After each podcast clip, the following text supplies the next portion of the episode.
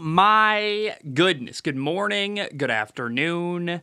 Whatever it is for you, I hope you're having a fantastic day. My name is Zac Shomler. This is Strong Opinion Sports, episode 569. Welcome in. Hope we have a nice episode today. Huh? Huh? You know, it's kind of sad. Episode 420 came and went like a long time ago now. Probably, I don't even. I don't remember happening. I don't remember making an event out of it.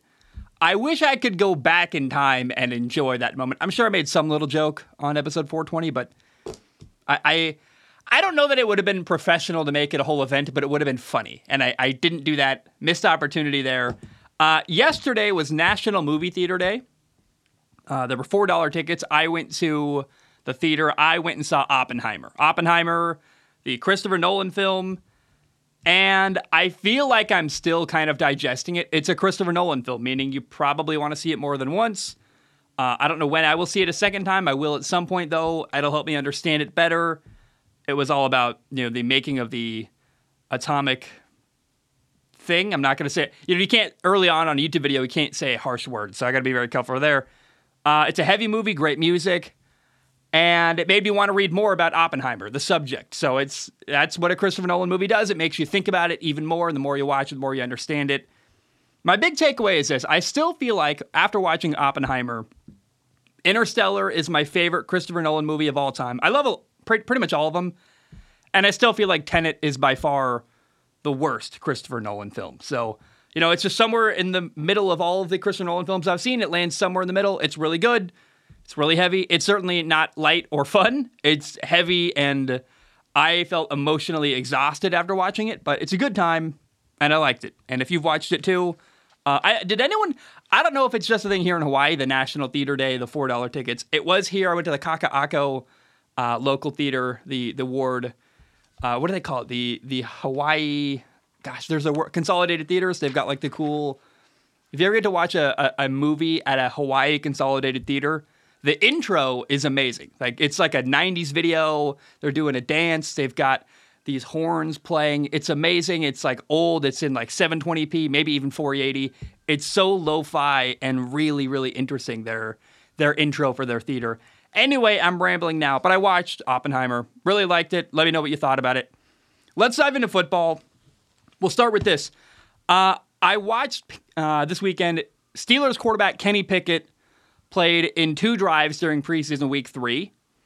Against Atlanta, he was four for four with 86 yards. He played for two drives that led to two touchdowns. Hit a really nice throw down the left sideline on a third and five to Diontae Johnson. I loved it. It was, for me, it felt like evidence that his relationship, Diontae Johnson and Kenny Pickett, they're going to have better chemistry this year than they had last year, which is like a key, crucial thing, I think, for them to be really successful and for Kenny Pickett to have a great year. He was on the same page with George Pickens last year. Diontae Johnson's the guy. He missed a couple times in critical moments that cost them. And uh, so far, it looks like Kenny Pickett and Diontae Johnson are on the same page as well. Now, during the preseason, Kenny Pickett had five drives, uh, and all five led to a Pittsburgh touchdown.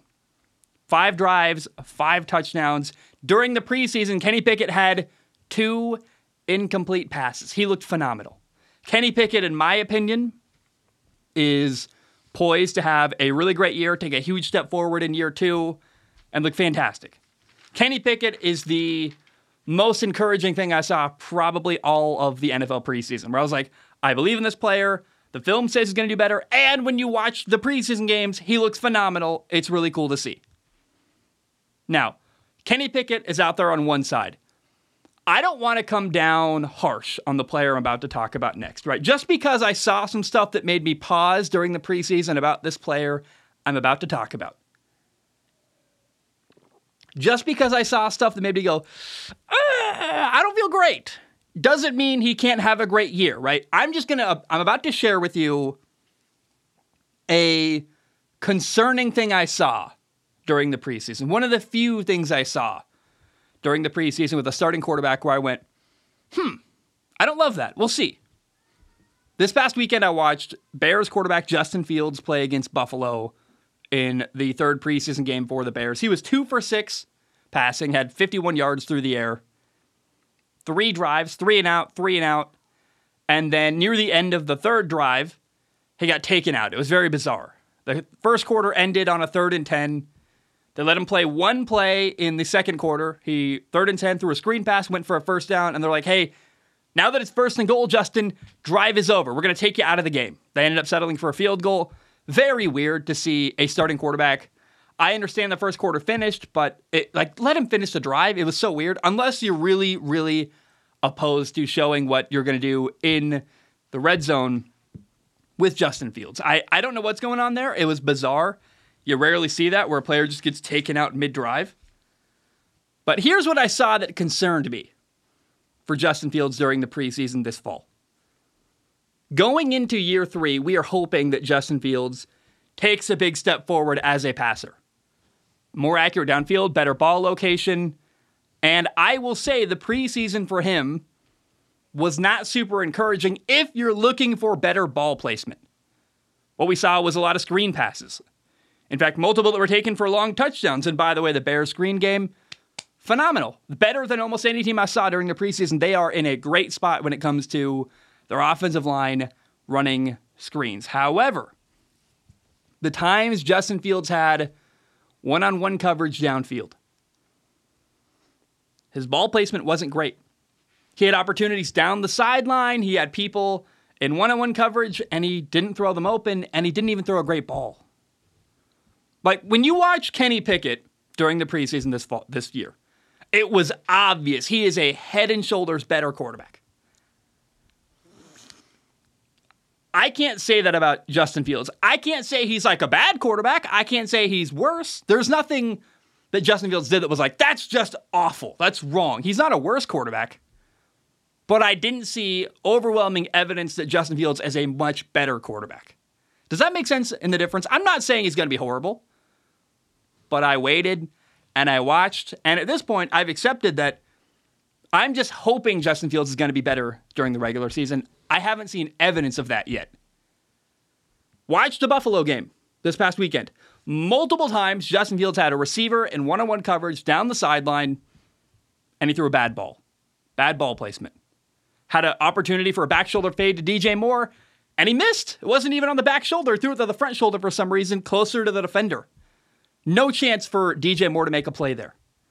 He had to throw to Darnell Mooney down the sideline. Bad ball. And you're like, look, the number one thing we're hoping to see from Justin Fields this year, we didn't see during the preseason. Now, I, you can't read too. Much. It's the preseason, right? We're gonna wait and see. I don't want to come down to the hammer and say Justin Fields isn't a better quarterback. That's not what I'm saying here. But what I am saying is I didn't see evidence yet to prove that Justin Fields is going to be a better quarterback this year throwing the ball downfield. I don't love that. And again, I am not comfortable saying that he's way better. I'm hoping he's way better, but hope versus confirmation and evidence are a different thing. And so it's worth noting about Justin Fields if he doesn't have a better year throwing the football, the signs were there during the preseason. All right. Uh, this past weekend, we also saw Aaron Rodgers played for the first time in a Jets uniform. It was glorious. It was cool. You love to see it. And, you know, preseason week three, Jets, Giants, Aaron plays for the first time. Aaron was okay it was fine. He had a really bad miss. CJ Uzomah was open down the middle of the field. Airmailed the throw. Very rare to see Aaron Rodgers miss an open receiver where you're like, oh, that's a that's a rare miss. On the day, Aaron was five for eight for 47 yards and had a touchdown pass. There's a play that really, really stuck in my mind. It was a second and 12. The Giants brought pressure. They blitzed seven guys, brought them after Aaron Rodgers. And on the right side of the field, the slant was open. That, and that's, to me, I've always been taught the way you beat a blitz is you get the ball out really quick and you find your best matchup and throw the ball there. Aaron threw kind of a weird pass that wasn't really near anybody. The slant was open on the right side. He's looking left, threw the ball near, and nobody's there. You're like, well, I don't know what's happening here. I, I, you know, it's the preseason. You never know what's happening. Maybe Aaron doesn't trust the slant that was open. He doesn't trust that receiver. I'm not sure.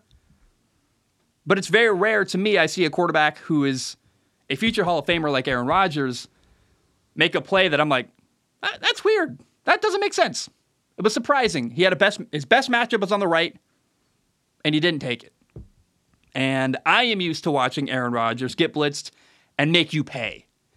He didn't do that. Now, it's a preseason, don't want to read too much into it, but it was a bit awkward. I was like, huh, that's a weird play. Aaron played for two drives. Drive number one was a punt. Uh, and that the first drive was kind of ruined by a blindside block. That led to that second 12 I talked about. Second 12, he's under pressure, doesn't really throw in the area of anybody. On third and 12, Aaron was under a ton of pressure again. This time had to run for his life, had to throw the ball away. And uh, the Giants just traded a seventh round pick for Isaiah Simmons, a former number eight overall pick in Arizona. Isaiah Simmons, in his first opportunity to play with the Giants, already made an impact on that third and 12. He got pressure on Aaron, made Aaron have to leave the pocket. Kind of cool, kind of interesting. What if Isaiah Simmons becomes. We talk a lot about the trades that were, were made this offseason. I don't think anyone's really saying, hey, Isaiah Simmons could be a massive steal for the Giants with a defensive coordinator who loves to bring blitzes and bring pressure on opposing quarterbacks. Isaiah Simmons is really quick. He's a great athlete. I don't know what he's going to do in a Giants uniform, but getting after the quarterback, using his speed there on that third and 12, I was like, huh, Wink Martindale might have something going on with the Giants defense. Now, the second drive for Aaron led to a touchdown, although this one is another one where I, I would even argue he got kind of lucky because on a third and four, there was a defensive pass interference called on the right sideline that, ah, you know, I guess technically it's pass interference, but it could have gone either way. You could have even called it offensive pass interference. So I would argue that the good ending to Aaron's drive, which was in fact a beautiful touchdown pass to Garrett Wilson, which you can not deny was a beautiful throw on a fade, left side of the field, perfect throw. You're like, ah, there it is. That's Aaron Rodgers and classic Aaron. But that play, that amazing touchdown pass would have never happened without help from the defense. And so it was just kind of a weird, concerning day. Like, not the best I've ever seen Aaron. And one drive ruined by a penalty, another drive helped by a call from the refs. And the only concern I have about this Jets football team, they've got playmakers at receiver, they've got a championship level defense, but the number one concern, and really the only concern I have about the Jets, their running back room is loaded, receivers are good, defense is good, quarterback's a Hall of Famer, but their offensive line is a concern in New York. Can they protect Aaron Rodgers? I'm not sure. And what I saw in the preseason game, week three, against the Giants, it did not help to reassure me. Didn't make me feel better. What I saw was a lot of Aaron Rodgers running for his life. Hmm, is that going to be a theme all year? I'm worried it's going to be a theme all year. Don't love that. The Jets' first six games are brutal. They play Buffalo, they play Dallas, who's got an incredible pass rush. New England, Kansas City, Denver, and Philly. I think Denver's a much better team than they were last year. Denver's your easy game. That's you're looking at maybe one and five, two and four. Like the Jets do not have any room for a slow start. And Then they got a bye week, week seven, and week eight they play the Giants, who by the way are going to bring a ton of pressure. We just saw it in preseason week three. The Giants are going to bring a ton of pressure after Aaron Rodgers week eight. My number one concern about the Jets is their offensive line. And the little glimpse we saw of Aaron Rodgers playing in the preseason did not reassure me. Did make me feel better. Like, oh, they figured it out. Somehow, magically, in a month, they made that offensive line really good. Again, I I believe, in my my humble opinion, this is a building year for the Jets, where they've got almost everything they need. But the offensive line is a problem. Next year, they could be a Super Bowl contender. But they've got a brutal start. They've got a concerning offensive line that I think is still a player or two away from being a truly great offensive line, like they need. I want to pump the brakes on Aaron Rodgers' Jets Super Bowl this year. It's not the same situation Tom Brady walked into at Tampa. Tom Brady went to Tampa, who had playmakers everywhere, a great offensive line, and a weaker division.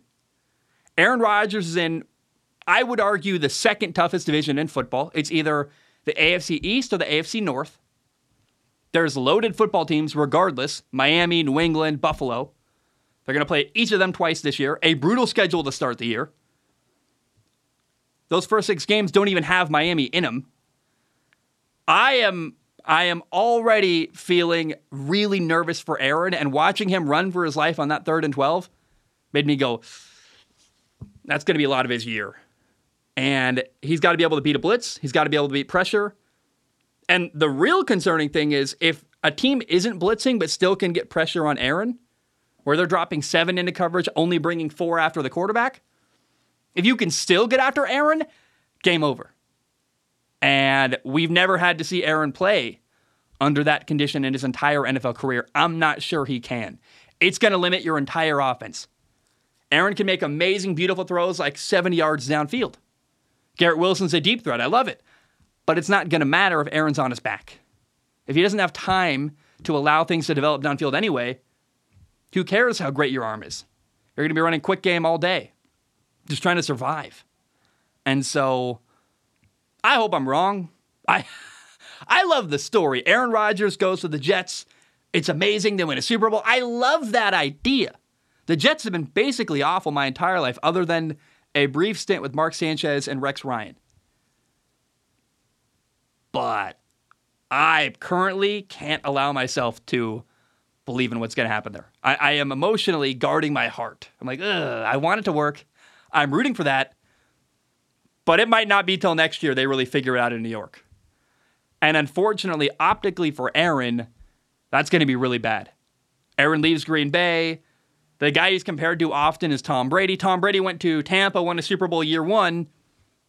Aaron's been saying for years, I just want better. Oh, everyone's been saying on Aaron's behalf for years. We want to see Aaron play with great receivers and have a truly good defense and have a great running game. He's got all of that in New York and still might not win because the offensive line isn't good enough. So optically, if they lose, it's going to be a disaster for him. And I'm I'm fascinated, man. I don't know what to make of it. I'm not feeling great. Those Buffalo, Dallas, New England, Kansas City, Denver, Philly. That's a brutal start to your year. Two of the best defensive lines in all of football. Dallas and Philly. The Bills aren't far behind. Kansas City can get after the quarterback, and they've got Patrick Mahomes. Bill Belichick's defense, which is going to be incredible this year. I don't know what to make of Denver. That feels like a win for the Jets, but man, um, I am concerned it's going to be an ugly year for the Jets. I hope I'm wrong. But preseason game week three, or preseason week three against the uh, the Jets against the Giants, it didn't reassure me. Didn't make me feel better for Aaron. Okay, there's some news today. There's one bit of news, then there's kind of a rumor or report that we're going to wait on to see if it comes to fruition on Tuesday, tomorrow. But the news today, something we can confirm for sure, is that the Cardinals have cut their quarterback, Colt McCoy. Colt McCoy's out. Uh, the other thing, the piece of news here, it's a report or a rumor that will be confirmed by 4 p.m. Eastern Time tomorrow, is that Arizona does not plan to activate their starting quarterback, Kyler Murray, off of the physically unable to per- perform list, the PUP list, as we normally refer to it as. So Arizona cut Colt McCoy, their current starting quarterback, who was their starting quarterback all through training camp and all through the preseason. For like a month and a half, he was presumed to be their week one starter. He took all the reps during practice, he did everything. And then right before the season starts, they cut him. What's happening here? Here's what it reminds me of. I love the movie Moneyball. It's probably, eh, I would say it's the best sports movie ever. It's my favorite one ever best versus favorite. I don't really care. It may not be the best. It's definitely my favorite sports movie. Moneyball's amazing. It's a movie that my girlfriend who doesn't watch sports, I think, would actually enjoy. It's just an interesting, interesting psychological story about a man, Brad Pitt's character, Billy Beane, trying to win.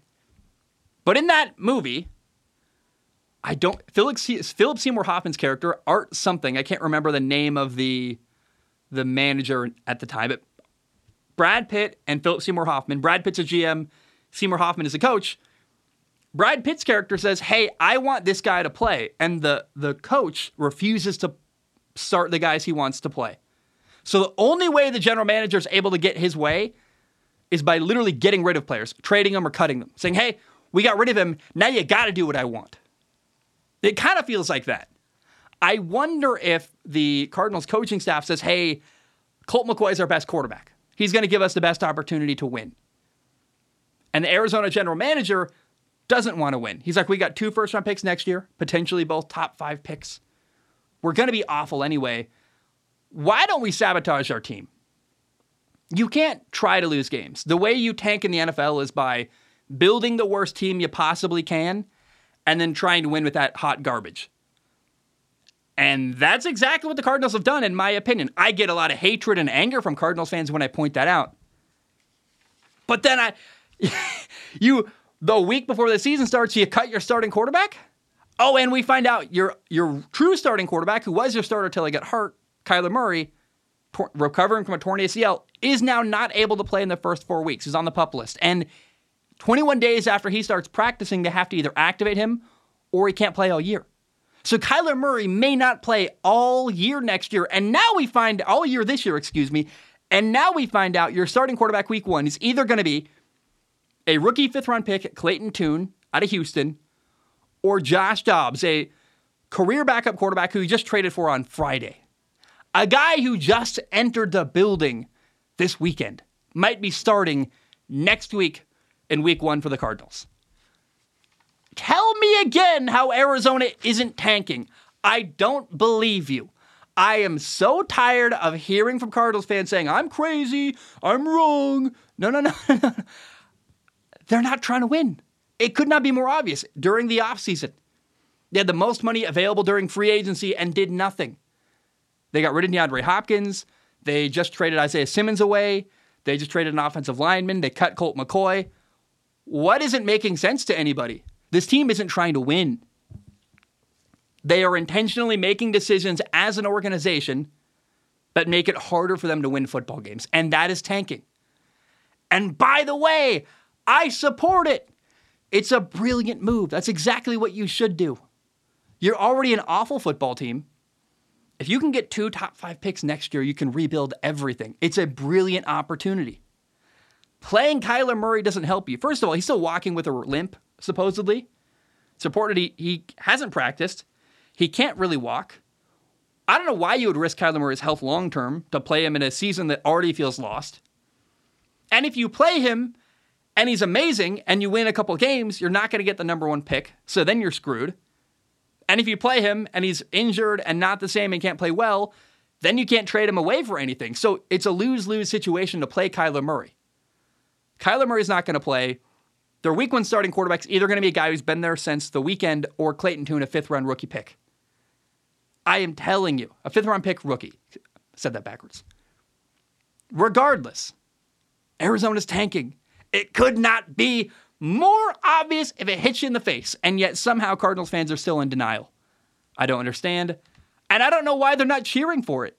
If your team is tanking, yes, it's going to be a brutal year this year. You're going to be awful. Win like one game.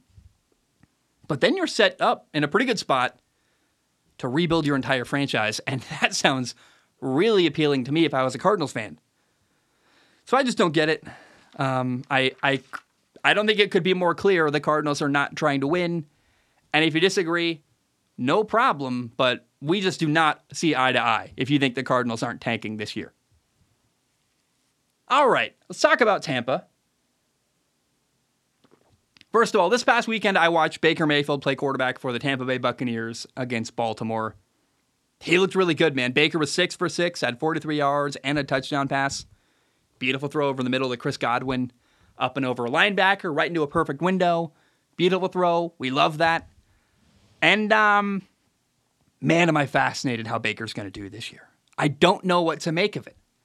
If I look at Baker right now, man, he's played some good football in the past. It's been up and down, kind of a roller coaster, but the best of Baker, pretty dang good. They've got two really good receivers, they've got a really good defense. They're in a really weak division that feels like it's up for grabs. I don't know what's going to happen with Baker, but I'm rooting hard for this guy. I want to see him win. Now, there is some bad news worth noting in Tampa. Their starting center, Ryan Jensen, is now out for the year. And I want to actually kind of come at this with a level of compassion. I'm actually worried for Ryan Jensen and his life after football. It's it's really bad. I mean, he hurt his knee last year in training camp. That's not this year in training camp. That's last year in 2022, a year ago, literally a year from today. I mean, not today, but this time last year is when Ryan Jensen hurt his knee. Now, after trying to make a comeback and trying to get ready for the season, Ryan Jensen's knee is just not where it needs to be, and he's on the injured reserve. He's been ruled out for the year. Ryan Jensen is out for the year, Tampa starting center. First of all, that's not good. They tried everything. They threw everything but the kitchen sink at this. They tried to, I mean, they tried stem cells. They, he's been recovering, been waiting, rehabbing, everything. I worry for like his wife and kids, man, because that's the kind of thing this kind of horrific injury keeps you from like getting down on the ground and playing with your kids and playing Legos or something. It's it's really not good. And if you're a person who loves football, this is the part of football I don't like is when guys can't walk after they retire. So that's that's scary for me. Ryan Jensen, he's a great center, and he's not going to play all year. So I'm worried for him as a human. I also want to take note that as far as Tampa goes now, they've only got one offensive lineman left from their 2020 Super Bowl team. Ryan Jensen's gone, everyone else is gone. Tristan Wirfs is the lone player from that Super Bowl team left on the offensive line. The once great offensive line now is a bit more suspect in Tampa. And by the way, Tristan Wirfs, who's been an excellent player, like amazing right tackle. He's now moving from right tackle to left tackle, the blind side of Baker Mayfield. Going to be going up against better pass rushers who are a little bit tougher to defend, or tougher to stop, or tougher to block, whatever the right word is there. So, man, I, you know, Tampa's interesting. Some good players, Baker Mayfield, a lot of potential there. A weaker division. It feels like anything can happen. But losing Ryan Jensen is a blow to your offensive line. And um, I just hope this man can literally sit on the ground with his kids when he's older. Like, I, you know, one of the few things that scares me in my life is lack of mobility. I, you know, I often wonder what would I rather lose, my hearing, my eyes? I think I'd rather lose my hearing so I could still read and like watch stuff or play games. But the number one thing I would least like to lose is my ability to walk and be mobile. And so, uh, on a human level, I worry for Ryan Jensen that, you know, can he walk when he retires? That's a, a real big concern that I, I hope um, isn't a problem for him. Now, uh, let's talk about the 49ers and their quarterbacks. I absolutely love what the 49ers have at quarterback right now. I want to be clear. I feel like somehow I have done a bad job when talking about Brock Purdy. I made people think I don't like him or I think he sucks or somehow. Um, I watched 49ers quarterback Brock Purdy play this past weekend against the Chargers. He was five for nine had 73 yards. He had a touchdown drive, actually ran for a touchdown. Should have had two touchdown drives, by the way. He set him up for a first and goal. And in second and goal, their running back, JP Jordan Mason, fumbled. So he should have really had two drives, two touchdowns. The reason why people think I don't like Brock Purdy, if you are one of those people, is because I've said Brock Purdy's not exciting. He's not Patrick Mahomes. He's never going to run around and make insane throws downfield. He's not exciting, but he is effective to me, Brock Purdy, what I see is a better version of the 49ers' former quarterback, Jimmy Garoppolo. He's cheaper. He makes fewer bad decisions. I hope he's less injury prone. Here is exactly what Brock Purdy is he's a distributor. He's not a playmaker, he's a distributor. His job is to get the ball in the hands of the 49ers' true playmakers Deebo Samuel, Brandon Aiyuk, Christian McCaffrey, George Kittle. The guys who are going to make big plays, get the ball from Brock Purdy, but Brock Purdy isn't doing the heavy lifting. He's making good decisions, playing within the structure of the offense, doing the little things right.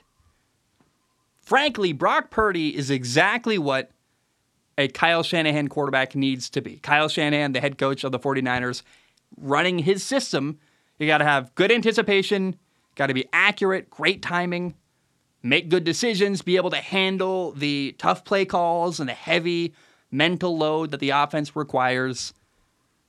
Brock Purdy is exactly that. Now, the one thing I cannot wait to see from Brock Purdy, the thing that feels like he might be really good at, I want to see Brock Purdy in a big moment, in a big game, in the fourth quarter. How does he handle that moment? I suspect, I get the impression Brock Purdy will be totally unfazed by a big moment. He comes across just as calm, cool, collected, totally easygoing. And I would imagine when the bright lights come on in a really important game at the end in the fourth quarter, he'll deliver. I really believe in Brock Purdy. I like him. He's not an insane, crazy playmaker. I don't think you should pay him $50 million a year. That would be a terrible contract. But what he does do well, he does exceptionally well. He's a, he's a distributor. He's accurate. He's got good timing. I love Brock Purdy. He's an amazing story. And if anyone thinks I don't like him, I mean, I've been very, I've been praising Sam Darnold, their backup quarterback, a ton because what I see is really good. But Brock Purdy's the man. He's a starting quarterback for a reason. And uh, man, I, I like the guy, man. He's so good. Now, let's talk about Sam Darnold, though, because I think the 49ers backup quarterback, Sam Darnold, is really interesting. He's a guy who, during his career, it's been ugly. He played with the Jets, was on a horrible football team with a horrible head coach. It didn't work out. Adam Gase, I mean, I think Adam Gase kind of ruined him. It's really frustrating. He's a quarterback who's really talented, has a lot of potential, but has never been on a good team with a good coach. Then he went to Carolina. They were hoping he would work there. There's a reason Matt Rhule got fired by Carolina. What he's got in San Francisco is the best team around him he's ever had, the best coaching staff he's ever had, and somehow for Sam Darnold, because he's not the starting quarterback, there's no expectations. He's not a top five pick there. He's not brought in like he was brought into Carolina to be the savior and the franchise quarterback. No, no, he comes to San Francisco humbly as a backup, totally unassuming. And Sam looks really good. This weekend, he was 6 for 11, 89 yards, had a touchdown pass. I said something about Brock Purdy. I said Brock Purdy's not much of a playmaker. He works within the structure of the offense, but anytime you ask him to do more than run the system, I don't think he's going to succeed. Sam Darnold is a playmaker.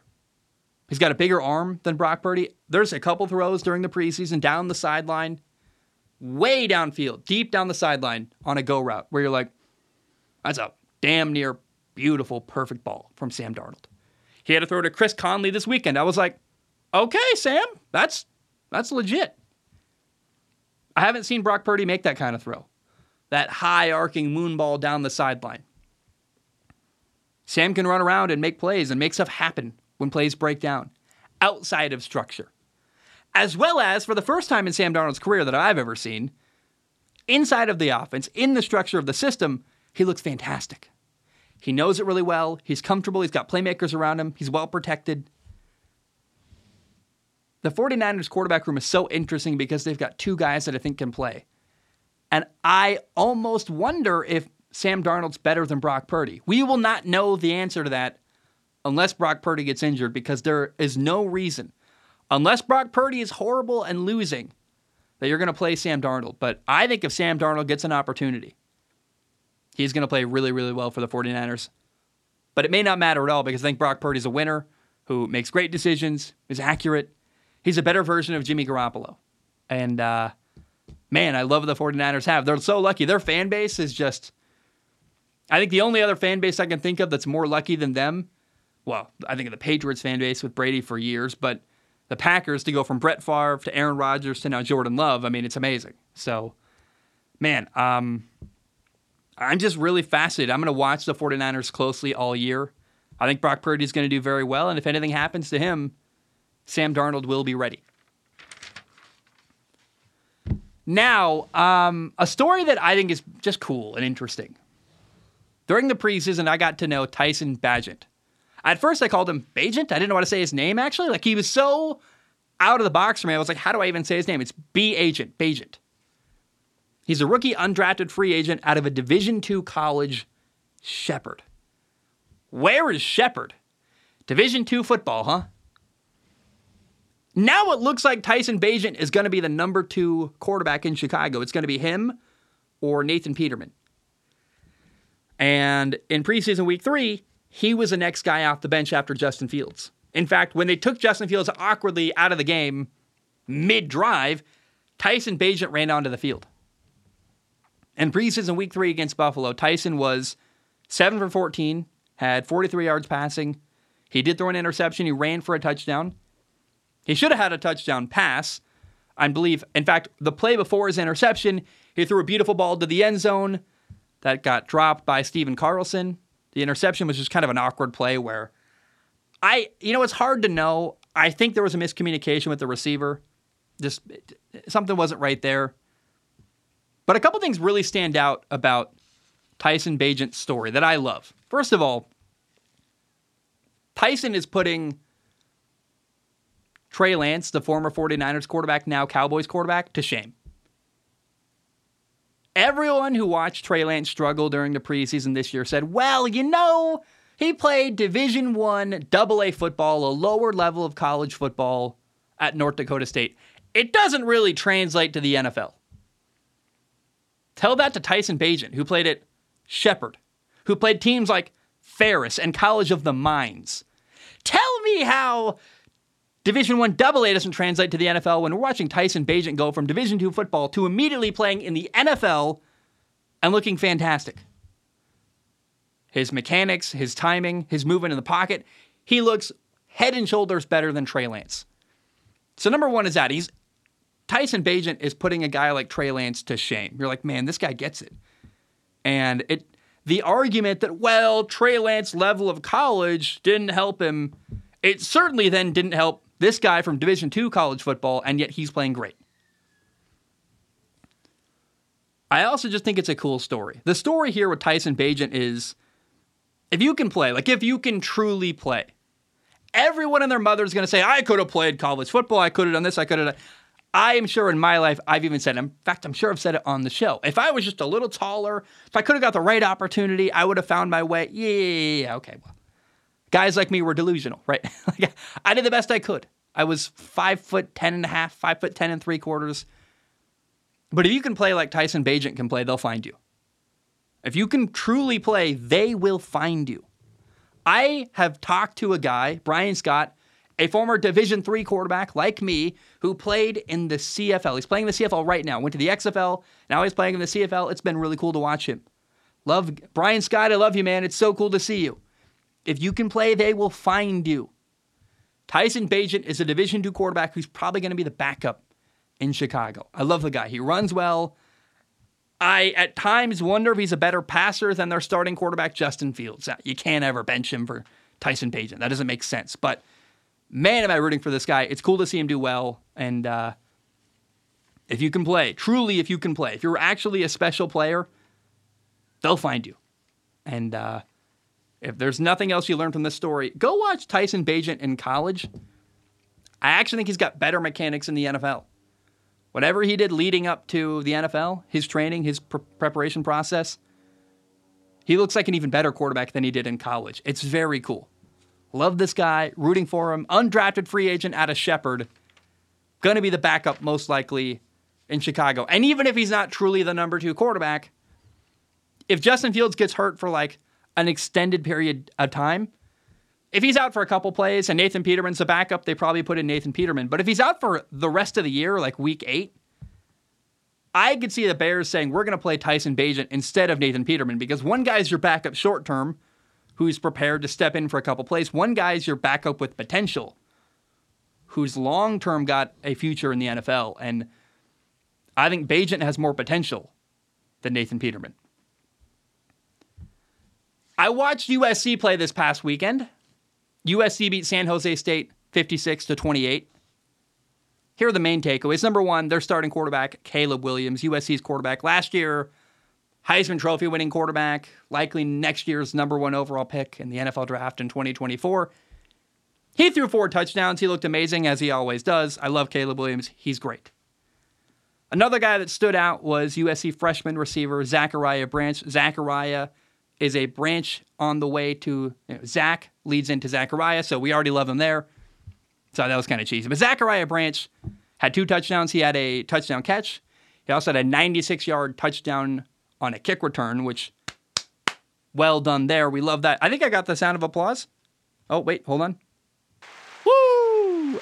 Zachariah Branch, great kick return. I always wanted to play with that. We finally did.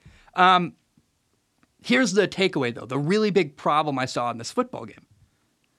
It was both a problem and it was fun to see. Chevan Cordeiro is a quarterback for San Jose State. He's a Hawaii kid.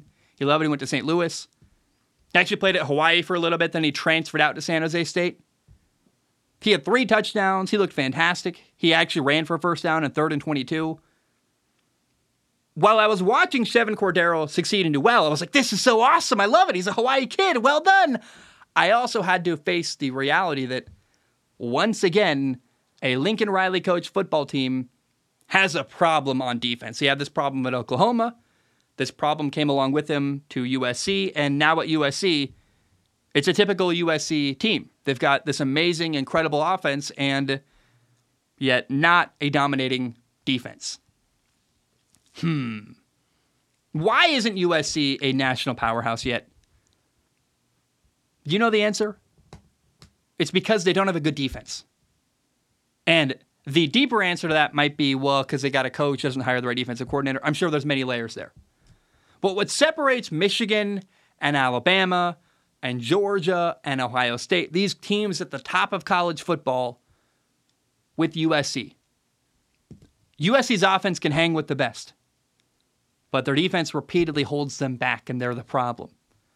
And what I saw in week zero of college football watching USC play San Jose State, a team that should not score 28 points on a college football powerhouse. We saw that, oh, yeah, the same problem persists at USC. The reason why they're not a national powerhouse like Michigan, like Ohio State, like Bama and Georgia, these teams at the top of college football, the reason why they're not a favorite to be in the college football playoff is because the defense at USC, once again, is a problem. That will limit them this year. Here's another little fun thing. It's not worth much conversation, but there was actually a U.S. college football game played in Dublin to Ireland. Love it. Notre Dame played Navy, which is also interesting to see an American military school play in another country. That's a whole nother level of interesting. But Notre Dame played Navy at Aviva Stadium in Dublin, a soccer stadium. It was packed, it was fun. Very cool to see a Catholic school play in Ireland, very on brand, and a school that their mascot's labeled the Fighting Irish play a game in Ireland. You love to see it. Notre Dame won 42 to 3. I just want to point it out. It's kind of cool. Like, oh, that's that's I saw that.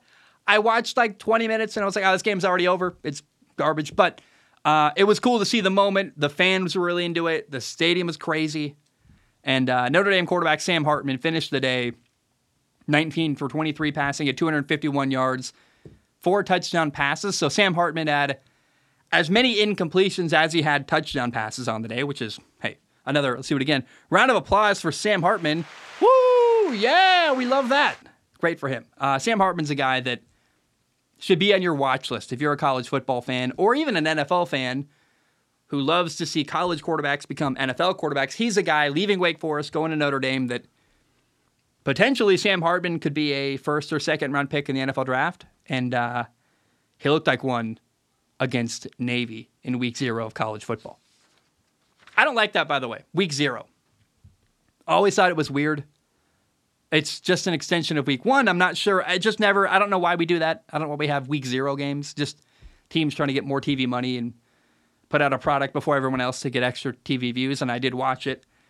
And for a team like, if you're going to travel to Dublin Ireland for a game, playing at week zero before week one, allowing your team an extra week to prepare going into your second game of the year, I think that makes sense. But week zero is kind of weird. Now let's end the show this way. Um, I want to say something nice about Patrick Mahomes' wife, Brittany Mahomes. I have regularly criticized or made fun of Brittany Mahomes. Said like, if I was married to her, she would drive me crazy. I talked about her during during the Netflix docu series Quarterback. Now here's I had kind of a my girlfriend's visiting town. I don't know if this is we didn't talk about this her and me, but I it, maybe this is what sent me down this train of thought. But I had a moment where I'm like, well, look, if my career goes the way I want, if I become this really successful sports podcaster the way I really want to be, I will be rich and somewhat famous. That'd be awesome. I w- give me the money. I don't need to be rich. I just want lots of money. That would be great. Um, but what I, I like as I reflect on my relationship, I met my girlfriend at one of the lowest points of my entire life. Like, I know she's with me for me. She's definitely not with me for my money. in fact, she's got her own career. She's doing well. I'm kind of the loser in the relationship who's just doing my best. Brittany Mahomes has been with Patrick Mahomes since high school. And I want you to think about this. Can you imagine being Patrick Mahomes and being single right now? You got a half a billion dollar contract. You've got a ton of money. You're the best quarterback in the NFL. Like, sure, Patrick Mahomes, if he was single, would get a lot of interest from women. But how would you know whether they like you for you or whether they like you for your money or your fame or your success? The answer is you wouldn't know. I know a lot of, I've got a lot of friends in LA, used to live in LA, guys who are actors they say that's one of the hardest things for them. It's not knowing whether people like them for them or whether they like them for their accomplishments in their career. And say what you want about Brittany Mahomes, but she was there from day one, from the beginning. And you know she likes Patrick for Patrick. So, as someone who I've regularly made fun of Brittany Mahomes, because she does some cringy stuff, she does stuff that would irritate the living hell out of me if I was her partner. But before you suggest Patrick Mahomes gets a divorce from the woman he's got children with, who he's been dating since high school, remember that being single when you're rich and famous isn't everything. It's actually really difficult. Trying to find, like, how does someone like Taylor Swift date? How, how do you find a guy who doesn't know Taylor Swift and isn't interested in Taylor Swift for reasons other than, hey, she's just a really cool person? Because everyone thought it. If you're listening, you're a guy listening to the show, you find out Taylor Swift is interested in you, you're like, yeah, let's let's let's talk, let's figure this out. But you don't know anything about Taylor Swift the person. You like the money, you like the status that would come with that. It's the same if you're dating and single for Patrick Mahomes. And so that's the nicest thing I can think to say about Brittany Mahomes is she was there for, from day one. And you know, she got in early and she wasn't there for anything other than she liked Patrick. It wasn't about the money and the fame because she was there before all that stuff happened. And so um, I think it's kind of cool, kind of a, a nod and a, a, tip of the cap to Brittany Mahomes. The nicest thing I can think to say about a person who I regularly have kind of cracked fun at at times. Guys, my name is Zac Shomler. Thank you for tuning in. I love you. I appreciate you. That's been episode 569. Nice. Well done. Love you guys. See you tomorrow. Have a great day. And uh, bum bam, we are.